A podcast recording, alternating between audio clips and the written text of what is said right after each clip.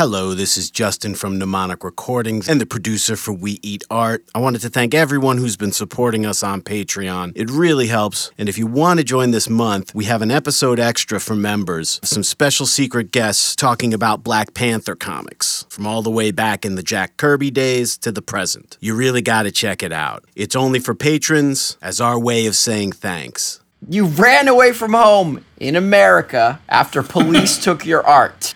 Yeah. You buried the lead on your story here by skipping straight to the Corcoran. I'm John Mejias in New York City. And I'm Zach Smith in Los Angeles. Hi, everybody. It's We Eat Art. A podcast where we talk to our real live visual artist About really wasn't that good of a drawer. Like it was definitely what I wanted to do, but I wasn't great at it. And I just kind of set my mind to do this in all my free time and try to kind of make every drawing better than the next. this episode, we're going to talk to Ben Tolman. about Growing up, the suburbs was always like my worst fucking nightmare, and I had so many kind of bad experiences with that. But for some reason, I started making this drawing of the suburbs I grew up in, and it was a huge fucking project. Biggest drawing I had done at that point. And we're here with Ben Tolman, who is in Germany via Skype. Thanks for the invite. No problem. We're in three different time zones today. It's pretty exciting. What time is it over there, Ben? It's uh, 9 p.m. That's not too bad. None of us are living an excruciating life. You're a young artist and you make these crazy intricate drawings. You were born somewhere though. Where was that? I was raised and grew up in D.C., but I was born in Utah. So, which part of DC you're from? I grew up in the suburbs, like, Like- Silver Spring. Oh, okay. Was this during the Marion Barry crackhead mayor era? Yeah, that's when I was growing up. Yeah, yeah. Through the 80s, and definitely a lot of Marion Barry stories. Murder capital of the world time period. But people have forgiven Marion Barry, I feel like. You know, he just died, what, a couple of years ago, and I feel like the city has a lot of love for him now. It's hard to be mad at someone that entertaining and dead. You know? Yeah, and be mad at them, but then afterwards it just seems petty. Were your parents like, "Oh, Ben, go be an artist"? I was born in Utah, and that's the land of Mormons. Okay. parents were super conservative. They didn't really kind of put too much value on art. When I was a kid drawing, I didn't have really any access to art. My parents didn't really expose me to art too much. And so I drew all the time. I loved to draw, but I didn't really know too much about art. And I never thought about it as a practical thing I could do. Like, Was your dad a spy? That's a pretty common thing for people living in like Silver Spring who have come there from the Midwest. like conservative dad from the Midwest suddenly moves to Silver Spring. Yeah. Often that's a spy. as far as I know, just a civil engineer. Oh, okay. Yeah. What kinds of things did you like to draw when you were a kid? The more ridiculous, the better. A lot of Yeah. monsters and just trying to make up creatures and things like that.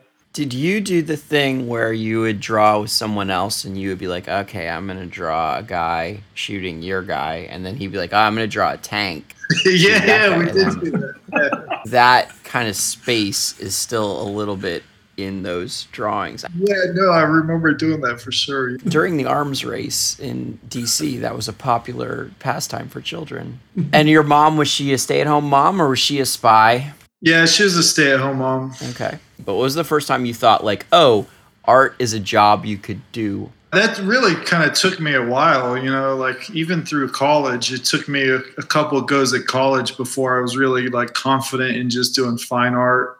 When I first went to college, it was for graphic design. You were playing it safe. Yeah, I was, wasn't feeling right, so I switched to illustration. That still wasn't feeling right, and so finally on the third go, I went to uh, art school, and What was wrong with illustration? How come you didn't like that?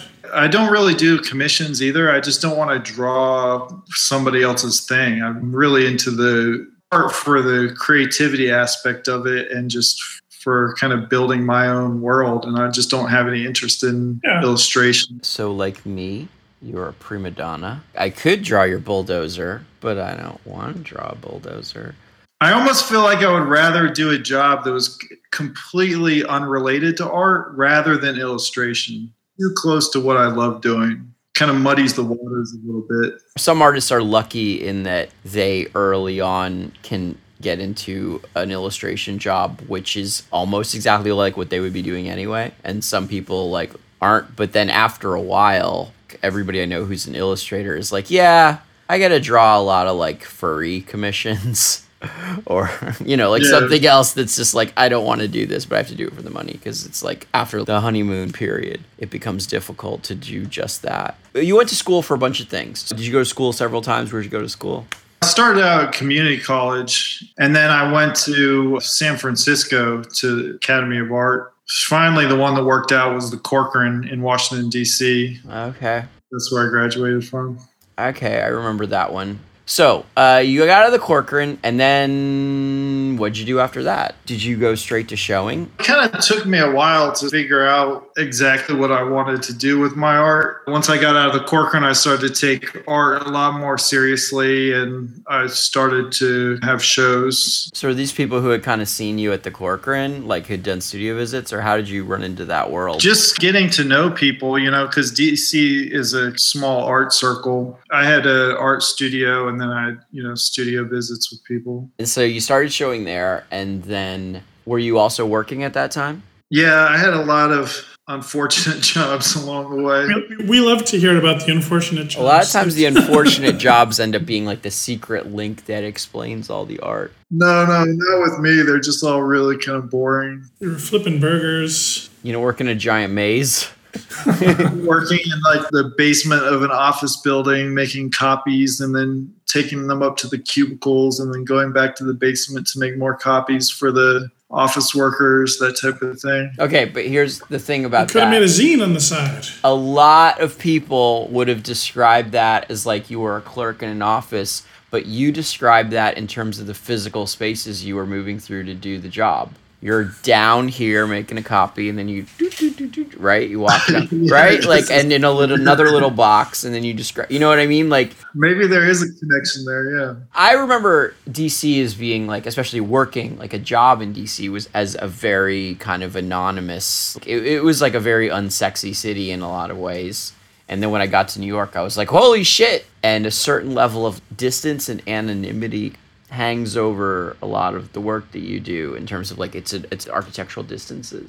I don't know if you had like a Kafkian feeling doing that stuff. there is a bit of kafka in it i think i guess maybe it's just my bewilderment of just life in the city and like a maze sometimes your stuff got to be more about these complicated spaces as it went on. The early stuff was very carefully rendered, but it could be different kinds of setups. And it seems like they've gotten more into being about the space as they went on. Well, early on, I was doing more surreal stuff, but maybe it's just learning about things as I get older. As a kid, drawing, my exposure to art was just whatever I could find, you know, comics, whatever else, and then going to the library in high school or something, but very kind of little exposure. What comics did you like?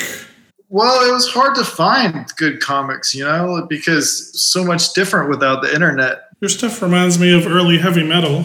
the breakthrough one, of course, was Crumb. You know, like once I found Crumb, I feel like everything changed. Uh, Jim Woodring, huge fan of Jim Woodring. Uh, okay, yeah. You did like Frank. I can see Yeah. that. Who else did you like?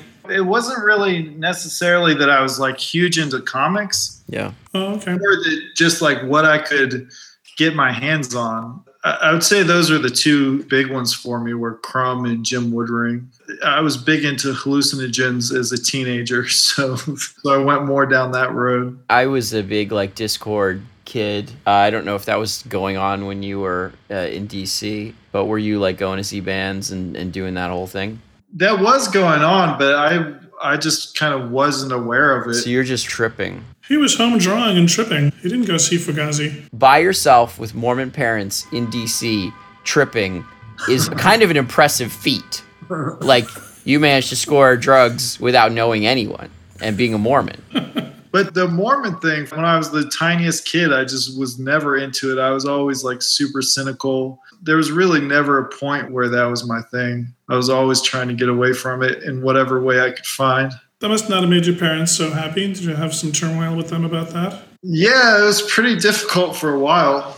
It's on a different level for them because they basically feel like if you don't do what they say, you're going to go to hell. You know, it's such a kind of strange worldview. You know, it got to the point where I remember a time like I would draw drawings of naked girls and and hide them in my room and i remember the day my mom found them and she took my pile of drawings and marched me outside and like burned them in front of me and Wow. She literally burned them like with a match and the whole. yeah yeah to make a point yeah later on she called the cops in to search my room when she thought i was smoking weed which i was I'm really impressed that you managed to score. The cops didn't find anything illegal but they took all my sketchbooks for some reason so i have no sketchbooks from What? or earlier because the oh cops took all my sketchbooks How old were you when that happened? 16 That is amazing. And then after that, I just ran away from home, and then I was kind of done with it at that point. Wow. You ran away from home in America after police took your art. Yeah. You buried the lead on your story here by skipping straight to the Corcoran. So, tell us more. You're 16, you ran away from home. Then what?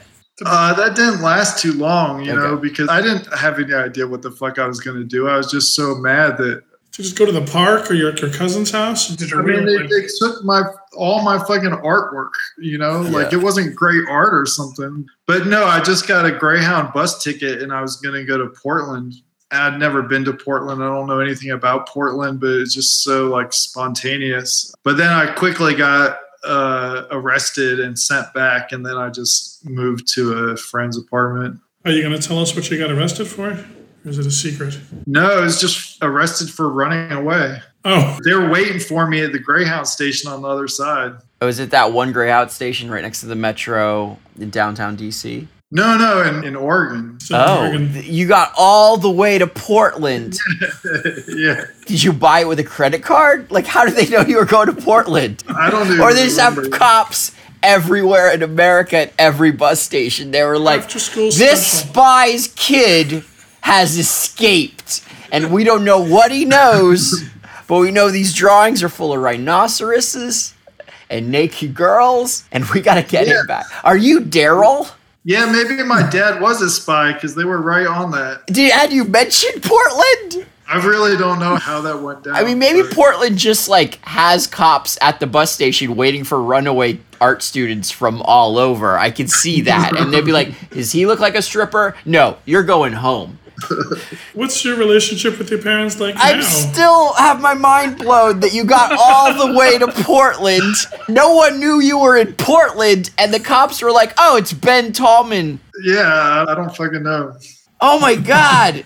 All right, We're going to call his parents after this and get the full investigative report. you don't ask about people's parents what they're doing now because half the time they're dead or insane, or and it's really traumatic and it ruins the interview. John, remember?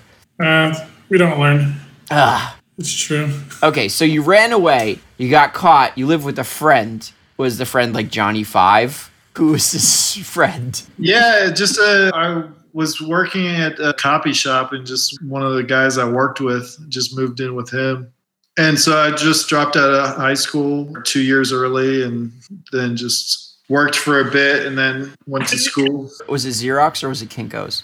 Kinkos. Okay, because the Xerox in Silver Spring I know well. Can you truly say that the, the impetus for this was that the, the cops took your sketchbooks? See, now I'm harping on it. There was a lot of kind of drama going on at that time, but that was like the final. Was the icing on the cake? We have like three kinds of stories on this show. One of them is that story, and it happens like it's not that bad though. Like my parents didn't know anything about art; they didn't like art. They were very religious, and now I make crazy art.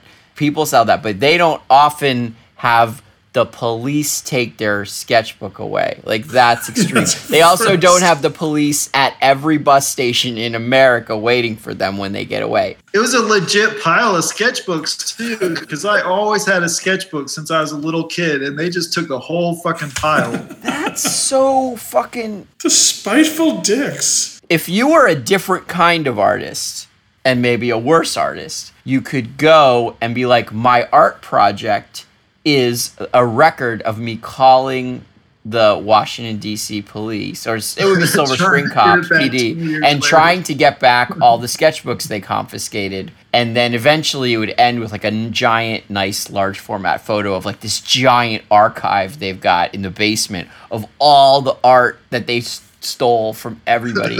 they got like all Yeah, cool wonder- disco I wonder dance what happens with that. right? Where do they keep all that? Yeah, they're probably oh, this shit is good, man. Because you know how cops are, like they confiscate things and they're, 'cause they're like these are cool. The only things they took, they didn't find anything illegal, but they took anything that had to do with art, like all my sketchbooks, and anything that had to do with music. So all my CDs, posters, anything to do with rock music, they took all that. But you weren't into the local scene a lot, so what was the music they took? Was it like just Hendrix and stuff? Like what's going on? It's like, you know, fucking Nirvana and Sure. Nine Inch Nails, you know, and Tool. But I mean, like if you go see a band, there is like always like two or three like off-duty cops there with like big like dolphin tattoos and you're like how'd you get into this band of this people 15 20 years younger than you and you'll be like oh that's how like this explains everything like I, this is the rosetta stone my went- dad was a cop. He never brought home anything confiscated. yeah he didn't tell you john like he didn't go oh yeah i've been you know stealing from children He totally would have told me. Anyway, I feel like we're going to talk about this for two hours. this is blowing my mind all right anything else like crazy kafkian happened to you that you didn't tell us about That was probably the worst of it. Once I got out of Corcoran, I really wasn't that good of a drawer. Like it was definitely what I wanted to do, but I wasn't great at it. And I just kind of set my mind to do this in all my free time and try to kind of make every drawing better than the next. And there's a lot of drawings from back then I'm a little bit embarrassed about, you know. i mean yeah you're just out of college I made a whole kind of range of stuff. I would draw things like comic, a lot more than, kind of what I've even shown people. But then it's weird, like the track I'm on now kind of started in a really weird way. Maybe like six years ago, my dad died, and then my mom was selling the house where I grew up in Silver Spring, Maryland. And growing up, the suburbs was always like my worst fucking nightmare. And I had so many kind of bad experiences with that. But for some reason, I started making this drawing of the suburbs I grew up in. And it was a huge fucking project. Biggest drawing I had done at that point.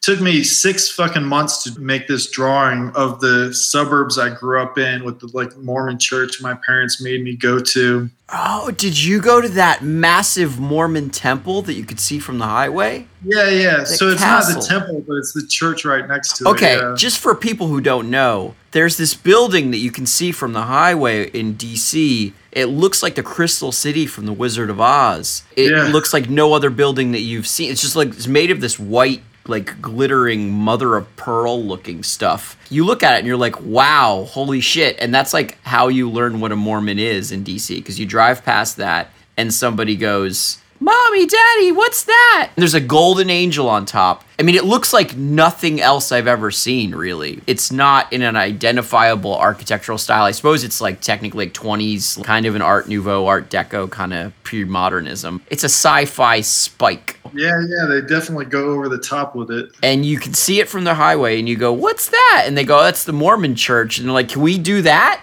You know, instead? And they're like, You don't want to do that. They have like 20 wives. And you're like, Wait, on the overpass that you see as you go past it, someone had spray painted Surrender Dorothy. Yeah, I did see that. It, yeah. it was there for years. I, so you went to that thing. Okay, yeah. All right. But you're not allowed in there. There's a church next to it. I never actually went in that. So that building is like special. Is that where like all of the, you know, talking to the angels with the plates goes yeah, on? yeah. Yeah. Just there's secret ceremonies and all that, but you're not allowed in that unless you're get the special permit. That's some high level PR right there.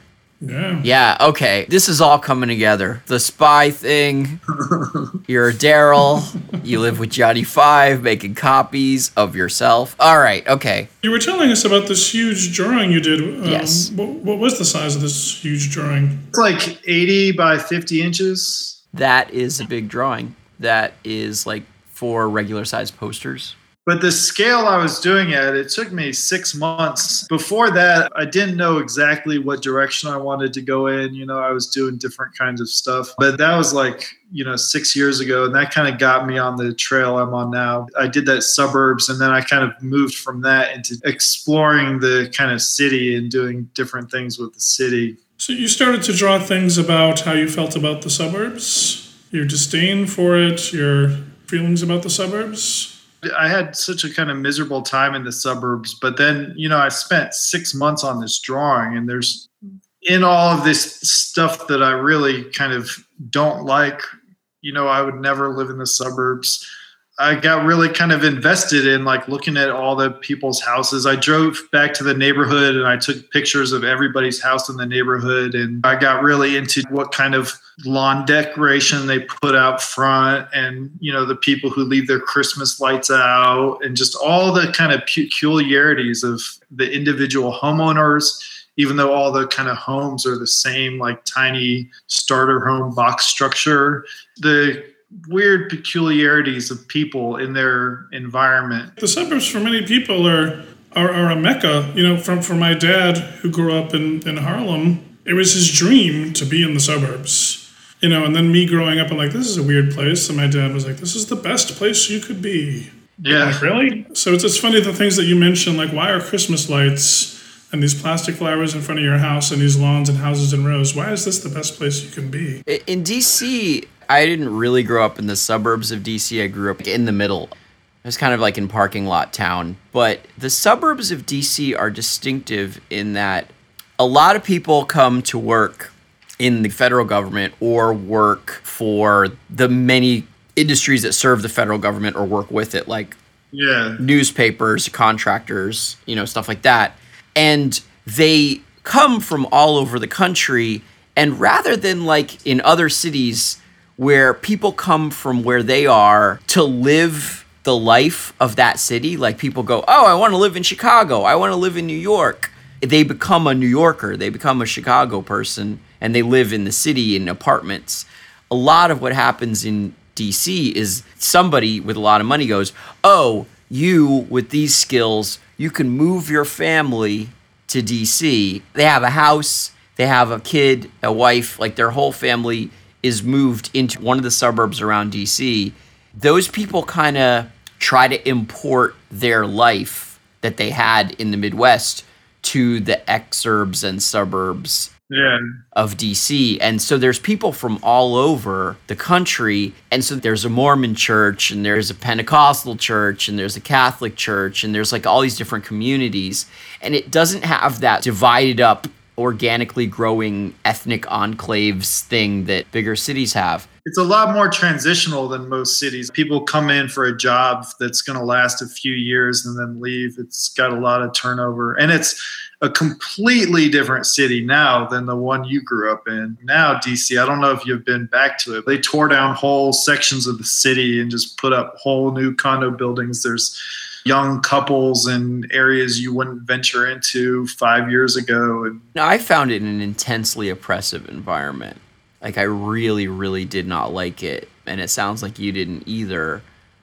But I ran away and made art about being a bohemian person in the big city in New York and then LA. And you made art about that repression on some level, that difficulty. It seems like your line is very controlled in itself. Like these seem like planned drawings where if you accidentally spill some ink somewhere, you don't just cover it up. You physically like have to like get rid of it or throw away the drawing. Am I right? Yeah, but all of my drawings, not all of them, but they're all very kind of careful and meticulous, but they're all what I don't like in some way. It's this weird attraction. Like, I don't draw any kind of attractive architecture. I just draw kind of ugly architecture and things like that. But within that, there's still a kind of certain attraction. I mean, I, I you know, where you're on the show, we're like, yeah, this guy makes cool drawings. At a certain distance, the ideas around it, the ideas that create that architecture and that space are interesting.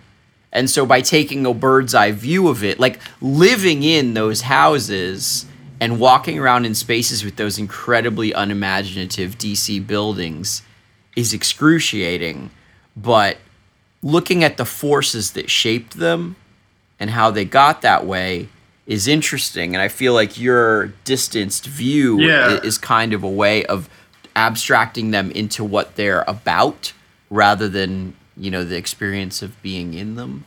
Yeah, yeah, I think that's about right.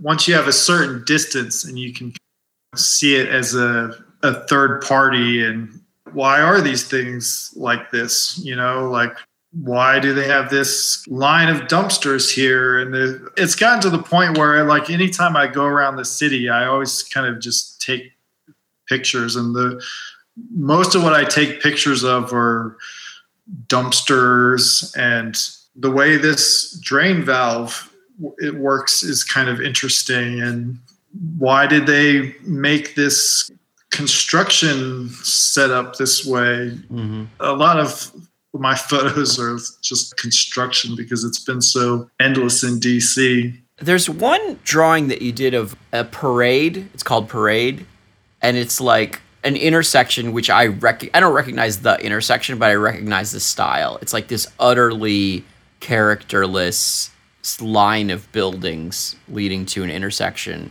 All your stuff is in black and white, and I feel like there's a lot of ways in which DC is a black and white city, like the downtown DC, because there's all that marble. So there's this intersection, and then there's this parade, and the parade it's weird, but it's two other things. It doesn't dominate the picture. Like the buildings are bigger than the parade, and it's not like a real parade with floats and stuff. It's like a bunch of people walking, and then there's like some sort of freakish elements, like a guy with a giant head wandering through. And it seems to really capture that idea of like, hey, there's something weird here, but like the permanent thing is the utterly oppressive space. Yeah, or just trying to find like so that that parade. I'm actually leading that parade in the drawing, and that's uh, 14th Street in DC. That's like the corner of 14th and P. Right. Okay. But even now, I made that drawing what seven years ago, maybe, Yeah. and that entire street is 100% different now. Like Mm. it's all condo buildings, and that's the main kind of new restaurant street now. So every single building that in that drawing is like 100% different now. It was bad in one way then, and now it's bad in a new way. You got like these drawings of animals. There's one of this rhinoceros that's made of other animals, right? In DC, there's like the Great Zoo and it's free because it's a tourist town. All of this bad commercial art about the zoo for kids, you Yeah. know, like and I'm imagine if you had a childhood even remotely like mine, you saw thousands of those. Yeah. You'd see like, oh, it's a giraffe in front of a rainforest, or it's like a parrot made of parrot. You said you were looking at Crumb and stuff. Some of the anonymity of tourist maps and of like that kind of commercial art that's like trying not to be offensive. Your work doesn't do that, but it adopts some of the conventions of that stuff. Everything kind of seeps in in ways you don't even realize. You say DC's a like family friendly city, and it's like that in certain areas where tourists go, and everything else is like crime and Yeah, murder capital of the world. Right. But I've started to incorporate that in my drawings now. Uh, I don't like them to be a specific place. You know, I don't like them to be like DC, but I pull them all from my photos or places I've been. And what I've been putting in more now is, you know, not necessarily the bad commercial art you were talking about, but more sort of bad advertising. So I'll put the billboards just like they are in the drawings, and they're all Yeah. kind of really terrible. I'm kind of interested in anything that's terrible. Hmm. Why? I want to figure out like why it's terrible. Like why did you make that choice? I don't, you had a billboard that said beefy cheesy glory. Is there actually a billboard with a burger that says beefy Yeah, cheesy that's a real billboard, just like that. I didn't change anything. That's exactly what I'm talking I thought you about. made it up. Who had that graphic design job and who approved it? You know, like right. I'm really interested in that. Like why these terrible spaces happen and these bad ideas that people have. Not even over the top bad, but just like why would you do that? The newer drawings, they look kind of like Brooklyn from the train. A lot of them. And then some of them are like these sort of like made up architectural spaces, but they have a similar carefully drafted line. A lot of it really is Brooklyn because I do I do spend a decent amount of time in New York just because it's so close to DC. Why don't you just move to Brooklyn like all the artists do? I mean, it's no more expensive than DC is, so I can't imagine you going anywhere though, because a big thing of your drawings is like a million bricks. You draw every single brick. There's ten thousand leaves. You, you must just be at home at that drawing table all day, all night. I draw all day, every day. You know, 10, 12 hours a day. So do you like live in DC to keep close to your muse, or you have like people there? Because you are like I draw things that are terrible. So like, why are you still there? I have a kind of situation where I have really low expenses, which is Yeah. working out. But I, I actually am interested in kind of leaving DC. I've been traveling around for a while. Like last year, I spent pretty much the whole year in Sarajevo, Mm-hmm. traveling Oh, around wow. Europe some, and you know now I'm doing this residency in Germany, so I'll be here for three months. And it's kind of just got me more interested in finding a way to just like travel around or How did you end up in Sarajevo? it just worked out. There was somebody I knew with an apartment that wasn't being used that I could just stay in. Just kind of opportunity. So why not? You know? Sounds like a good deal. So th- there's galleries in Washington, but I mean, you were not just confined to showing in that scene. At what point did like other people start to notice you in a larger art world? Because if you're living off your work now, then you must be showing someplace besides there. Well, one thing that was really huge was last year, Aesop Rock did an interview with me in Juxtapoz. Oh, okay, cool. That was like the first kind of real good like national exposure I've got. How did he know about your work? I don't know. I, ne- I never asked him and found it online, I'm sure, or something. But yeah, I don't know. So you just got an email from him out of nowhere? Yeah, it was just Or are you like an underground hip hop guy? Did you know him at all? No, I, I'd heard the name, but I didn't know who he was. No. And then he was like, "Yeah, I want to interview you," and you were like, "Okay." yeah, yeah, that was basically it. That's awesome. Although, if we have like a East Coast equivalent of the West Coast Laurel Canyon conspiracy, which was all about defense contractor dads leading to like rock star children, then this could all be part of the larger conspiracy. but that's nice. If it was last year and it was Aesop Rock, were you like, wait, is it Aesop Rock or ASAP Rocky? Because that would be a confusing Google. A lot of my friends knew who he was. Like, Okay. I had I didn't listen to him, so found out quick. But that was great. That was really cool that that happened. And then I got a couple shows in New York after that. Where in New York were you showing? What galleries? I had a piece in the Booth Gallery. Mhm. And then I had a bunch of work recently in a show at uh, Jonathan Levine. Cool. Your earlier stuff, like you were saying, was kind of surreal. If we just apply a sort of broad brush label like surreal, we're not going to get to the point, I feel like. The early stuff was surreal in the sense of like there were ideas that were not from real life injected into a carefully rendered realism on some level. But your newer stuff, and a lot of it is in that cabinet perspective or it's orthographic perspective. But the newest stuff, Isometric perspective, is it isometric though? where nothing ever converges. Okay. I mean, you'd know, right? That's all you do. Yeah, that's isometric. okay. But now I'm using real perspective more often. Well, here's the thing. I feel like your older work used that perspective in a lot of those things, but it, it was about a surrealism. Whereas it seems like the newer stuff uses that perspective and some conventions of like architectural rendering and stuff like that in order to make art that is about construction and it is about the constructed landscape. Like you have ones as like isolated cubes of buildings or building like structures in space.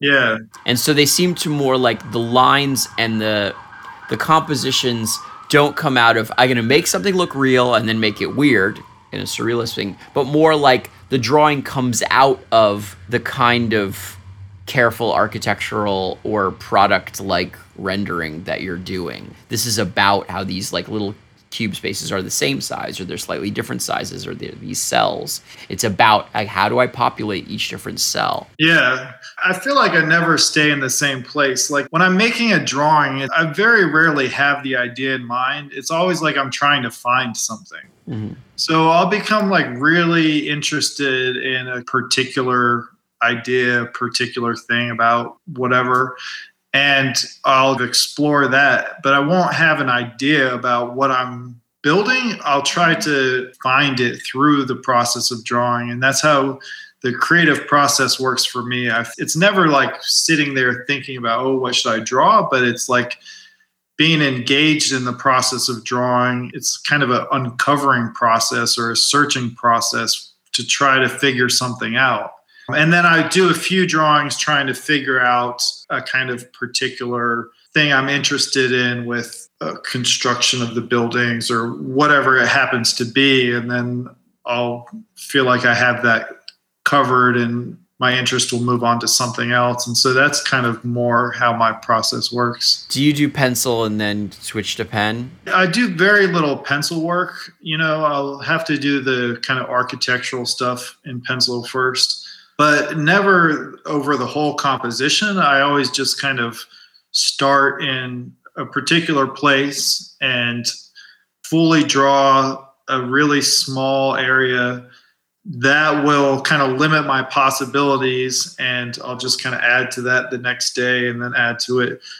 And my pencil work is just very rough. It's just enough to give me a compositional idea and a size idea, but I, I just never was really a sketcher. I never really used pencil ever, like drawing growing up. It was always just going in straight with ink. Well, I ask because you have, on the one hand, you're describing like a very improvisational way of working. On the other hand, the actual drawings are very controlled. And like I said, it seems like the kind of thing where if you accidentally smeared some ink, you wouldn't just cover it up in the picture. You would have to start over or something. So that's like really interesting that you're combining like improvising with like these super clean lines, which seems hard to do. Yeah, I've, I've really liked working that way where I kind of have the construction and then everything else is really organic. I really enjoy that contrast between the organic and the rigidity of the architecture. With all my drawings, I'm doing something different but with some of the drawings, it's been really kind of nothing but that sort of contrast with the rigid architecture and then just these weird organic forms. I wanted to ask about the more recent ones, like the Sarajevo drawings have these Cthulhuid or lumpy biomasses and shapes coming off of them. Do you just think, hey, that'd be fun? Or like, Let's, like let's creep people out. what are they for you? You know it's like a specific environment so separately there's a story that builds with it but a lot of it really was about that juxtaposition of the organic forms with the architectural forms and i just really loved playing with that juxtaposition. It also seems to be something about the scale that you're working on because when you have this scale where the buildings are so dominant, you want to work in something besides a bunch of buildings in most cases. But at the same time, it's hard to create an object which is going to compete with them visually. If you draw like a, a certain number of buildings and you then just draw people in them, the people are going to be so small that a lot of times you can't read those details as part of the composition. They're something you'd have to notice when you got up close to it. Whereas the, the bio shapes are something that can kind of compete with the architectural space yeah exactly it's hard to have something else on that same scale It's like yeah, if you like take a picture of the Manhattan skyline, you don't see like tons of little people running around. You see like yeah, yeah. it's mostly looks like the buildings, so you've got to kind of invent something or introduce something that is a different one. You did one drawing called Restricted, which is like super Yeah. simple. It's just two brick walls facing out on an empty landscape with like a velvet rope in front of it, which seems to be way more conceptual or minimal. Did you draw it and go, okay, I'm done? That's perfect? Or were you like, I'm not sure about this. Maybe I should put stuff in here? Yeah, no, I was actually really happy with that when I finished. Like, I've really been trying to quiet my drawings down recently.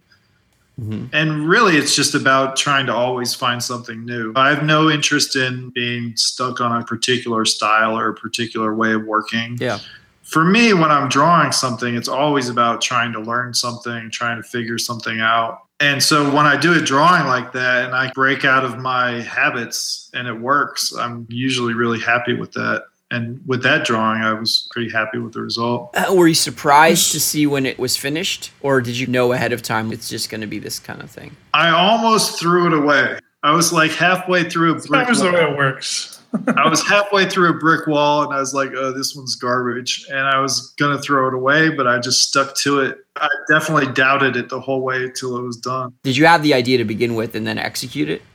I had the two brick walls in mind, and then I didn't know what else was going to happen. I wanted to build that kind of space with these two converging brick walls mm-hmm.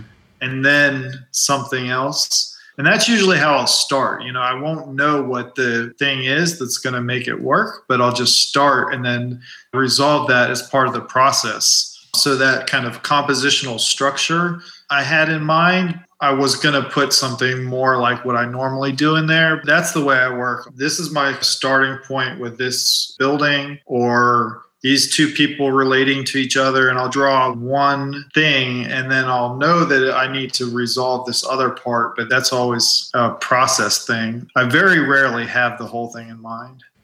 I was recently in Croatia and I kept looking at buildings and being like, these don't look like American buildings, but it's hard to describe why. Something about like the depth of the way that the windows go in and the moldings come out and the doors go in and how much decoration there is on it's just everything is slightly different. You know you're on, an, Yeah. Uh, on, on a sort of modern European block rather than a modern American block by these subtle signs of that are sort of stylistic. And I feel Yeah. like some of these Sarajevo drawings are kind of about that. They don't have all of those things, but it looks like someone who's like looking at these buildings trying to figure out why these anonymous buildings of this place are not the anonymous buildings of the place they came. I don't know. Yeah. Is that a feeling that you had? Yeah, it is kind of like that because I didn't. So those drawings, they're all influenced by my time in Sarajevo, but they're not about Sarajevo. Right. They're all very different drawings. You know, it's Yeah. not. It's not kind of a cohesive series. It's all kind of exploring something else. But with each one, I, there was something I saw in Sarajevo or something I was thinking about. A lot of it having to do with architecture. It would always be something like that. Like I'd go to a particular place in Sarajevo and I would just look at a building and try to think, why is it this way? A lot of it too is like the Sarajevo, more than any kind of other city I've been in, I think was just completely covered in graffiti. Mm, yeah. Was it good graffiti? No, all really bad graffiti. It all says like, you know, Serbs go home and right? Like it was a war zone. Well, the war is 20 years ago, so there's a little bit of that, but not too much. So, one thing I'm always intrigued with the architecture is I like the character of it and the things that have happened to it because of time, especially with the graffiti. You know, I like just looking at the graffiti and thinking about like, why did they make that graffiti like that? And so, when I put graffiti in my drawings, it's usually just taken directly from the buildings. I usually don't make it up, but I'll just whatever they wrote on that wall, I'll write the same thing in my drawing. I mean, to like it's it was 20 years ago, and I don't know if it's the same way in Sarajevo as it was where I was, but in America, if you something happened 20 years ago, you've got a fence around it. You've got like cops around it, or at least in New York or LA. You've got like construction around it. It's like cordoned off. It may even have been built over. That is immediately made safe Right. you know, and, and de-integrated with the city. Whereas like on Krk, there's a beach. It's a beach town. Like people go and lay on the beach. And literally like 15 feet from the beach, there's an abandoned building, a complex of abandoned buildings that are completely graffitied over, completely ripped apart with like the copper and plumbing has been taken out of the walls by refugees 20 years ago. And there's no fence there's no dogs there's no security. You could just walk like so those things are not you know there's not a war going on but there is no separation between that stuff and the regular city the way there would be if that had happened in New York. I don't know if it's the same way in Sarajevo, but that definitely struck me. Like there's people just like laying on the beach next to a a fucking haunted house. Yeah, I think that's true. And it was all open. You know, that was weird. Yeah, one of the places I went to in Sarajevo was where they had the Winter Olympics. Mm. Before the war, they made a park out of it so you could pay and ride the bobsled ride. But then that was all kind of destroyed during the war. So I wound up. That was kind of the most amazing architecture I saw in Sarajevo was like all these crazy structures they built for the Olympics, especially the bobsled track, you know, huge track all the way down the mountain, winding around. But now it's just in big concrete pieces, like a piece here, a piece there, really kind of beautiful in its decay and completely covered in graffiti, you know, over a huge area. And you could just walk right up to it. Like, are there fences or is there just Yeah, security? or yeah, no something? Yeah. fences, no nothing. Yeah, I mean, if you look at pictures of it, it looks kind of amazing. This uh, printmaking project, did you do something with uh, lithography? Oh, yes. I started to work with one of my professors from back in the Corcoran, who I'm still friends with. He's a master printer. And so I just did a first test print with him. So I did a, a stone litho print. I just did a small edition, 10 prints. It's great that it's on stone. I don't at all want to release prints of my drawings, but I do want to make prints. What's the reason you don't want to release prints? So I don't want to make copies of my drawings as prints. If I make prints, I want them to be prints. Okay. You know, I want to do stone litho or I want to do engraving or etching rather than computer print of my drawing. So I've been working with this guy Skip Barnhart and I'm hoping to do a lot more of that in the future, both prints on stone and copper. They don't mind those stones anymore. That's what makes it extra fun for me, anyway. A little more precious. You're slowly destroying the earth by making pictures. Actually, when I came here, Skip was telling me like, "Oh, the place they mine those litho stones is like right over near where you are. You have to go visit the mine because it's only one place on Earth they get those litho stones from." Really? What is that place? Someone told me recently they weren't mining them anywhere at all. I've been misinformed. Maybe they stopped doing it, but it was only that place. So I heard. But he has plenty of stones. He has a whole room full of stones. So Oh, good. We're safe. Well, also you can like grind them down. yeah, you can always reuse them. So if it's yeah. a really crappy, yeah. You kind of started showing with just drawings, and that's not always for everybody automatically realize that they can do that. Like they can make, you know, fine art by just drawing. What artist gave you the idea that, oh, like I could just make drawings and not make comics and not be an illustrator and I could show these? Yeah, there is this kind of idea in the art world, not exclusively, but where drawing is like a side thing. Yeah, I mean, I think like 20, 15 years ago, definitely, but less Yeah. so since then. But there's really been nothing else for me. Like I, I learned to paint in school and everything else, but from the time I was a little kid, I just really loved ink drawing, and I've always done ink drawing, and I never wavered from that. But there weren't any other artists that you saw before, and you're like, oh, if they can do it, I can do it. You're just like, I'm going to do this, and I hope somebody will buy one. Yeah, it was more like that. Yeah. nice. I, I remember being in art school and I made a bunch of black and white prints and I had a critique. And Murray Zimiles, the printmaking head of the, he came up to me and his whole critique, he said to me, color sells. And that was it. and I was like, oh. but there is this guy now. I didn't know about him. He's this Japanese artist who just makes these absurd colored ink drawings. Hmm. Like right now, he's in Wisconsin at a three year residency program, and he's making one drawing over the course of the three year residency. And I actually drove up to Wisconsin to see it. It's incredible. What's his name? Manabu Ikeda. You, you love an intricate drawing. This we know. I've got nothing on this guy. Okay. But also, he has color. I got to do that 100 Girls, 100 Octopuses painting for nine months, maybe a year. Yeah. It's always like, if you're that kind of artist, like, oh, you'll take the massive project you can get. Like, if somebody's like, Zak, we want you to do a 15 year picture, and we're going to support you and Mandy and whoever else all the way through that. I'll be like, all right, we'll take it. Like, whatever the longest time span you can give me, I'll be like, hmm, I could do that. Are you like that? Or are you like, the drawing takes as long as it takes? You know, like I remember, like the first time I saw your work was at the uh, National Portrait Gallery, Oh God, yeah. and so I saw your drawing in there, and I was like, "What the fuck?" Like I wouldn't think they would put a drawing like this in there. The style of your work, I loved your work, but You were in there too. yeah, yeah, that kind of surprised me that they put my drawing in too, because I mean, I'd kind of seen the range they had from the year before, but that's a really kind of rare competition. It's the National Portrait Gallery. They have like a lot of like classic portraits. Like they have like old modernist portrait of like Gertrude Stein and stuff in there.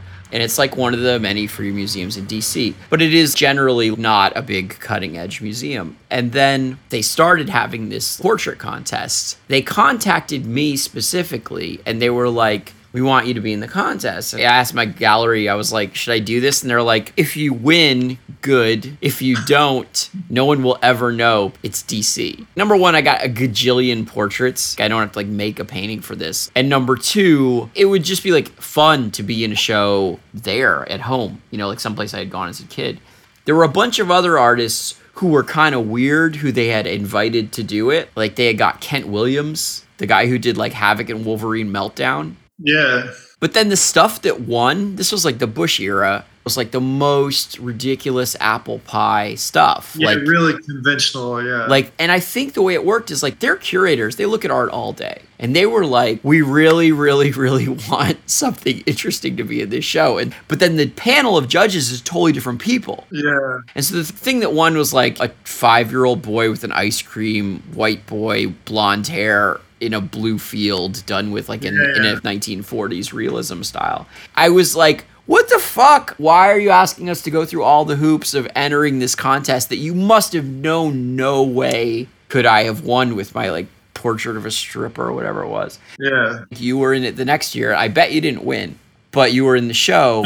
that was such a DC experience. Yeah, We want to claim you. We want your diversity. But just a little bit. Yeah, we want to show that, that America loves you.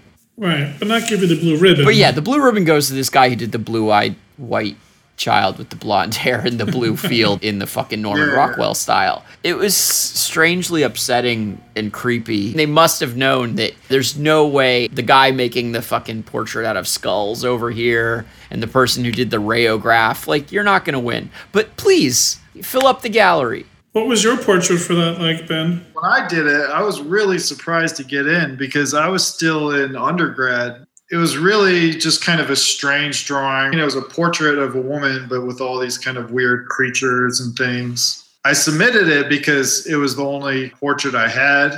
I didn't make it specifically for that. I'd never really had a show. So for me, it was big deal. I was like excited to get in, and I thought there was no way that I would. But it was kind of that same experience. They put in things where I just really wouldn't expect them to have that wide of a curatorial lens, Do you remember who won that year? really conventional. Hmm Yeah, you can see that the curators are trying to push up against the edge of the space that they're put in. I remember another year in DC, there was supposed to be a big show, but they're like, we plan them out five years in advance, like a regular museum, but then every year Congress votes on our budget.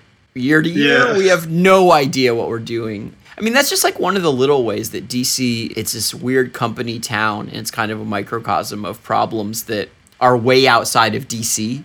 But so, for example, you know, like DC just bought one of my drawings that I never thought they would buy. It's a cityscape, but on the bottom, the most prominent thing is homeless people, really kind of derelict. Yeah, it looks like New York or something in the background, and then there's a strip along the bottom. And then on the top, it's like this nice cityscape. DC government has a program where they buy art, it's their official art collection. And they use this collection if their office buildings need art for the walls. And so I submitted my work, and it's this drawing of homeless people, and definitely not something somebody's going to put on their office wall, but they still bought it. So I was really kind of surprised. Well, I mean, they figure out there's an election in November. The curators must feel like rats inside a maze because they're art people. I mean, even if they're very conservative curators, But yeah, that's exactly what I was feeling like. These curators of the program, they know they're buying art for these offices and everything else. At the same time, they're really kind of on. And I expected it to just be we'll buy what matches our office, but it seems like they're interested in a wider range of things than I would have expected. They, as people, versus what they know the institution wants. Yeah. You know, because it would be hard to get that far as an art bureaucrat without number one, actually appreciating art on some level and kind of knowing the difference between good and bad. And number two, being good at dealing with how that has absolutely nothing to do with the way the federal government uses art. That kind of contrast between the institutional and the human. Yeah. It must be nice that you're at that residency. How long are you there? I've been here for a month and I'm going to be here for two more months.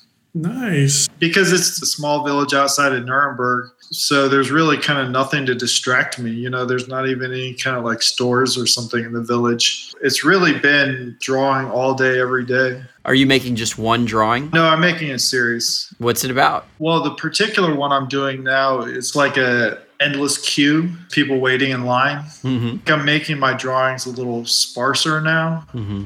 When you draw people and you're just drawing them straight to ink, are you really really careful about like getting pose and gesture right that first time? It seems like with that really clean line it would be hard to sketch them up until they're standing in a in a posture that makes sense. No and especially because i don't really sketch them out in mm-hmm. detail. Like Yeah. i really fuck them up a lot. Yeah. What i do is if i mess up i take my exacto knife and just really carefully cut out the line cutting off the surface of the paper just very carefully Mm, Some careful cheating. you scrape a layer of the paper off yeah wow I've got it down to an art where it works really well. I just take the exacto knife at a really low angle on one side of the line very carefully, and then on the other side of the line really carefully, and then I can just peel up the line. Does that happen often? When I ink it back over, you can't see it. Now I've just kind of incorporated that as a drawing tool as much as anything else. I do it a lot.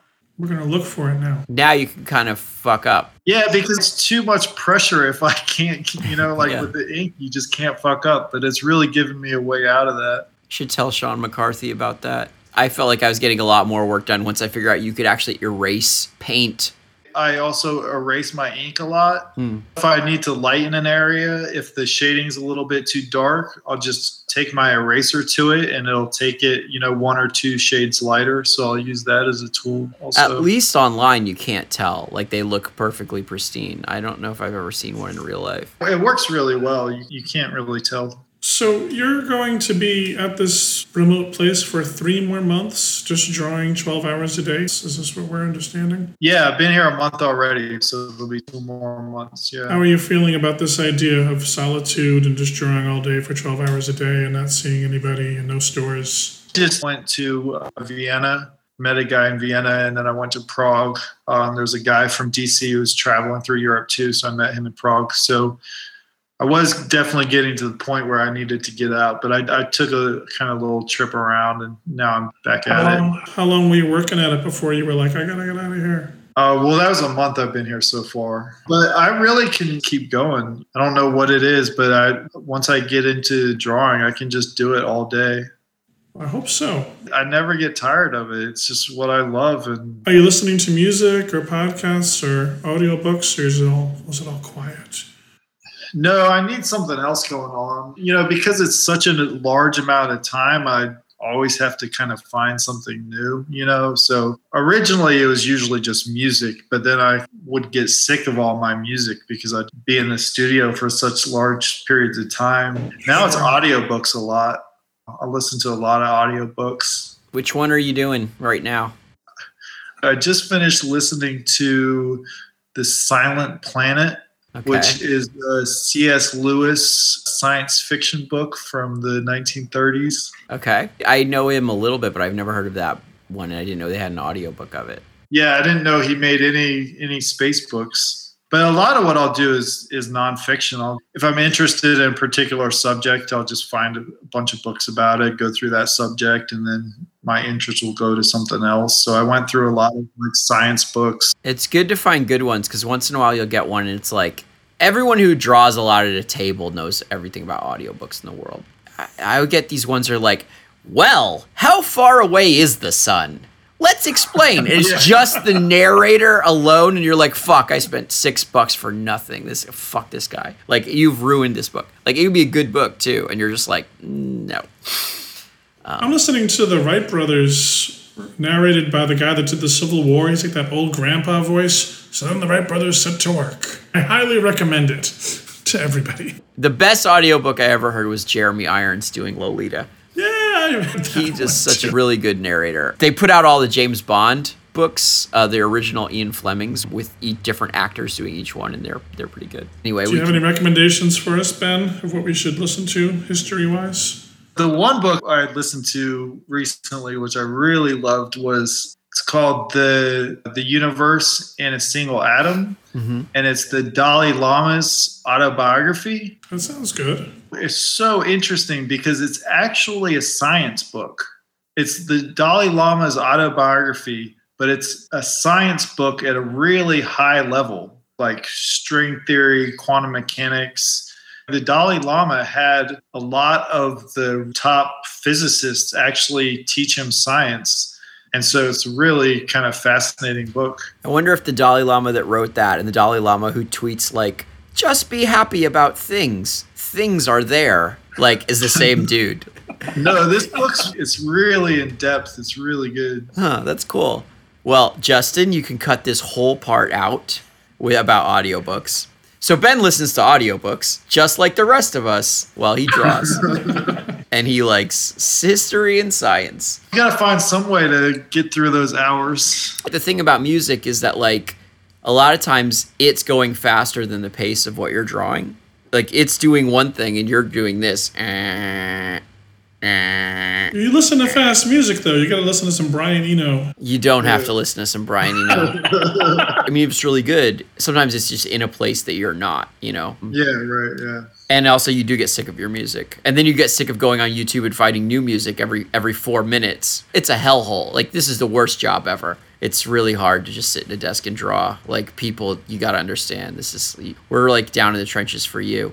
Okay, so here's the thing. I feel like you've been very generous with your time, and you've told us a lot of interesting stuff. On the other hand, I had to ask like a very specific, stupid question to trip over the fact that like the police took all your art and they sent cops to every single bus station in America to try to find you because you have like some kind of contagion or something. So, is there anything else really weird about your life that hmm. you're hiding from us or about your hmm. art that I we haven't asked a question about? And now the problem with this question is that you'll have to go now whatever I say, I've just built it up a whole lot and I just say something mildly interesting and I look like a rube. But we'll edit out the part where I ask that stuff so it won't be built out. But is there anything else that we could talk about here? I don't know if I can top the the cops taking all my sketchbooks. Maybe I should have finished with that one. It really kind of gets a lot less interesting when you're just spending 12 hours a day every day drawing. The monotony of life in a way has become what my drawings are about more than anything else now. Well, capitalism will do that to you. Indeed. You have been fantastic, Ben. Thank you for being on the show. Well, thanks for having me. It's been great talking to you guys. No, yeah. Thank you. For sure. Thanks for listening to this episode of We Eat Art. Check out our guests Ben Tolman's latest work. At a solo exhibition opening June 23rd at Jonathan Levine Gallery in New York. Also, John will be performing his 3D shadow puppet show titled I'm Worried on March 24th at the Drawing Center, New York City. and Zak has A solo show called A Thousand and One Nights. There's an opening on April 19th from 6 to 8 p.m., and this all takes place at Fredericks and Freiser Gallery in New York City. The show will be up for a month, so check it out while it lasts. If you want to see images of some of the artists that we reference, you should check out our Instagram page or our Facebook page at We Eat Art. You can support this podcast by liking us on Facebook and Twitter at We Eat Art. You can also rate us on iTunes. Please subscribe or tell a friend. And don't forget, we have a Patreon. Please consider becoming a patron. Then you will be one of our supporters. With Your donations? You'll get exclusive episodes, t-shirts, stickers, all sorts of great things. Don't forget we have that exclusive episode coming up this month about Black Panther comics. Go to Patreon.com. backslash We eat art. We Eat Art. It is produced produced by Pepin and Mnemonic Recordings. Our sound producer, engineer, and editor is Justin Asher. With help from Colin Wamskins. Ben Tolman, Ben Tolman, Ben Tolman, Ben Tolman.